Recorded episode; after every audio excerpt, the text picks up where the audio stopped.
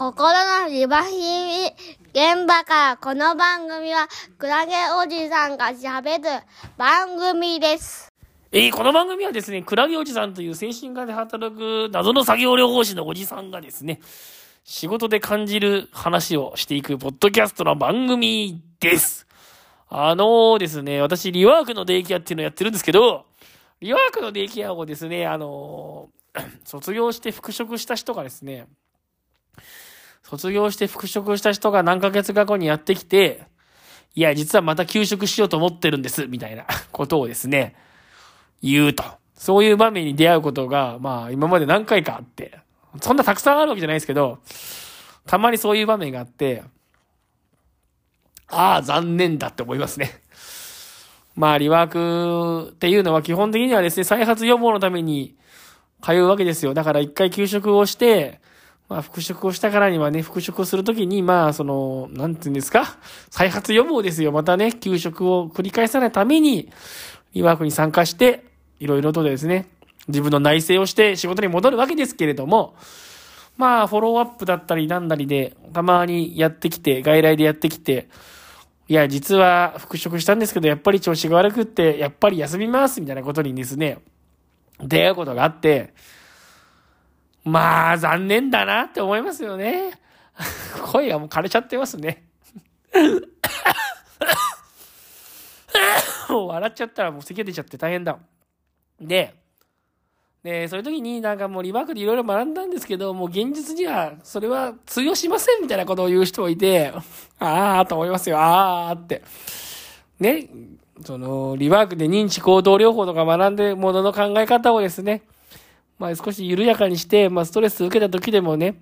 それを受け流せるようにしましょうみたいなことを話するんですけど、まあ実際に職場に戻ってみたらもうストレスがそれ以上に強すぎちゃってですね、もうそんな認知行動療法なんて言ってられませんよみたいな、耐えられませんでしたとかっていう人が、まあいて、まあ残念だなって思いますね。まあ残念だと思う。で、まあ本当にそういう人たちに多い傾向が、あの、多席的なんですよね。自分自身の中の何かを変えて、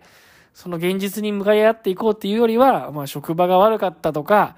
えー、環境が悪かったとか、まあそういうか、そういうことを言う人が多いんですよね。なんか自分の中に何か非があるなんていうふうには、まあ、微塵も思っていなくって、まあ前回は上司が悪かったんですけど、今回は仕事の内容が悪いですとか、何かしら新たなこう、理由を見つけてきてですね、まあ今回こういうことで悪かったんですっていう理由を、前回とは違う理由を見つけてきてですね、だから私は、えー仕事でうまく働けないんだみたいなことを言ってですね、そして仕事をまあ、休むという人が結構いいるんですよね。で、そういう人に何回もですよ、何回かですね、やっぱり、まあその、派閥じゃなくて自分の中の何かを変えなきゃいけないんです、じゃないですかって話を、まあ、できる時にはしていたつもりなんですけど、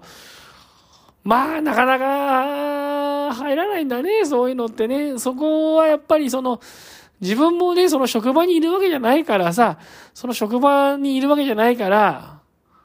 なんだろう、実際どれだけひどい職場なのかなんてことはわからないんですよ。自分自身もね。だけど、まあ、いつもリワークっていうのは、その給食側で見てるわけですから、給食側で見てるっていうのは、要は、実際職場に行って、職場に行って職場の中でこう、何？その人が職場に定着するように支援するわけじゃなくて、給食者側にいてですね、給食した人が、まあ、リワークに通ってきてっていうところでやってるわけだから、実際その、なんて言えばいいんだろうな。どんだけ職場がストレスフルな環境なのかなんていうことはわかんないわけで、そうなんだよね。わかんないわけでさ、だから結局患者さんがもうひどい職場なんだっていうふうに言ったら、それになんかこう、いや、いや、そんなことないでしょって言い切るほどのものもやっぱないわけだから、ないわけなんですよ。だからなん、なんだかね、なんだかこう、職場の悪口をただ聞いて、それは大変でしたねっていうところに、やっぱりこう、リワークで待ってる側としてはですね、するしかなくて、だけどやっぱりこの人こんだけ人の悪口とか上司の悪口とか職場の悪口ばっかり言ってたらなかなか変わらないんじゃないかななんていうふうに思いながらね患者さんは見てるんですよね。まあそういうところでとにかく何が言いたいかっていうと疑惑を卒業した後また戻ってこられちゃうと残念だなっていうのはやっぱ思うっていうことですね。で、そしてそういう人たちの多くがやっぱ多席的で、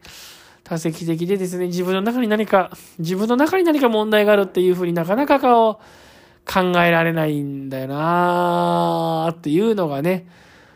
本当に最近の傾向な気がしますね。今私は新型うつ病の本読んでますけど、やっぱ新型うつ病の、多くのうつ病とですね、新型うつ病のその違いとして大きく言われますけど、えー、やっぱ多席的な人が多いですよね。多発的な。もともと従来型のうつ病っていうのは、こう、疲労感と、その罪悪感とか、自分自身が申し訳ないっていうのはすごく多かったんですけど、まあ、最近の新型のうつ病っていうのはですね、まあ、あの、とにかく多発的なんですよね。他者に対して、こう、批判的だったりとか、えあと回避っていうのをするんですよね。すごくこう、嫌なこととか苦手なことから逃げようとするっていうのと、あ人に対して多発的になるっていうのがすごくあって、まあそういうところをですね、なんかうまくこうリワークでですね、あもうちょっとこう、回避から直、回避ではなく、回避ではなくですね、自分の問題と向き合うような支援ができなかったのかなっていうふうにですね、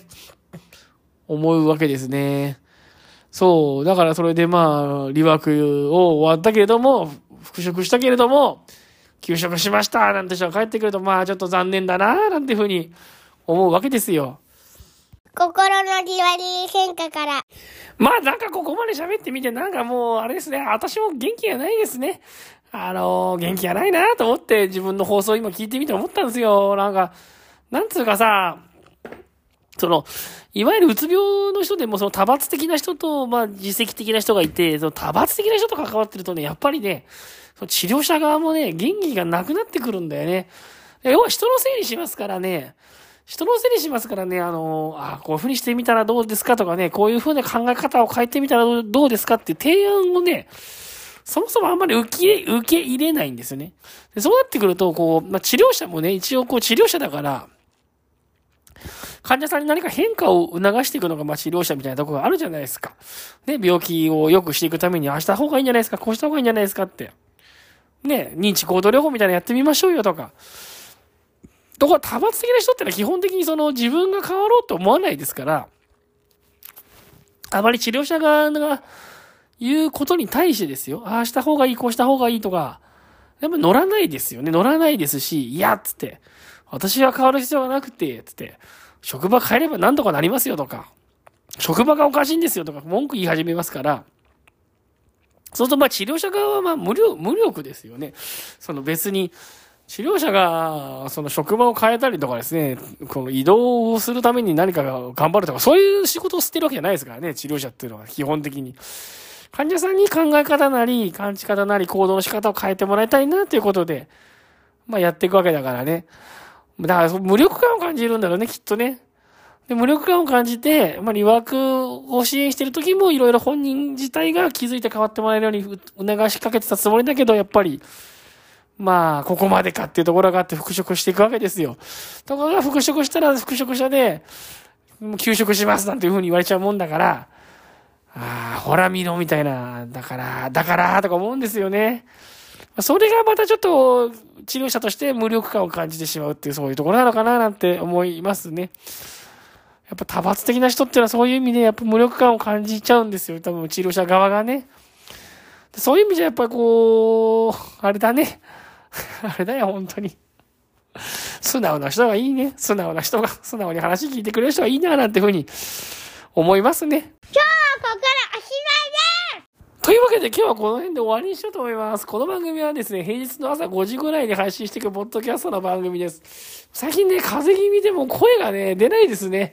無理してポッドキャスト撮ってみましたけど、ちょっとあんまりいい声じゃないなと思って、もうダメだなと思ってますよ。はい、というわけで、今日もここで終わりにしたいと思います。ありがとうございました。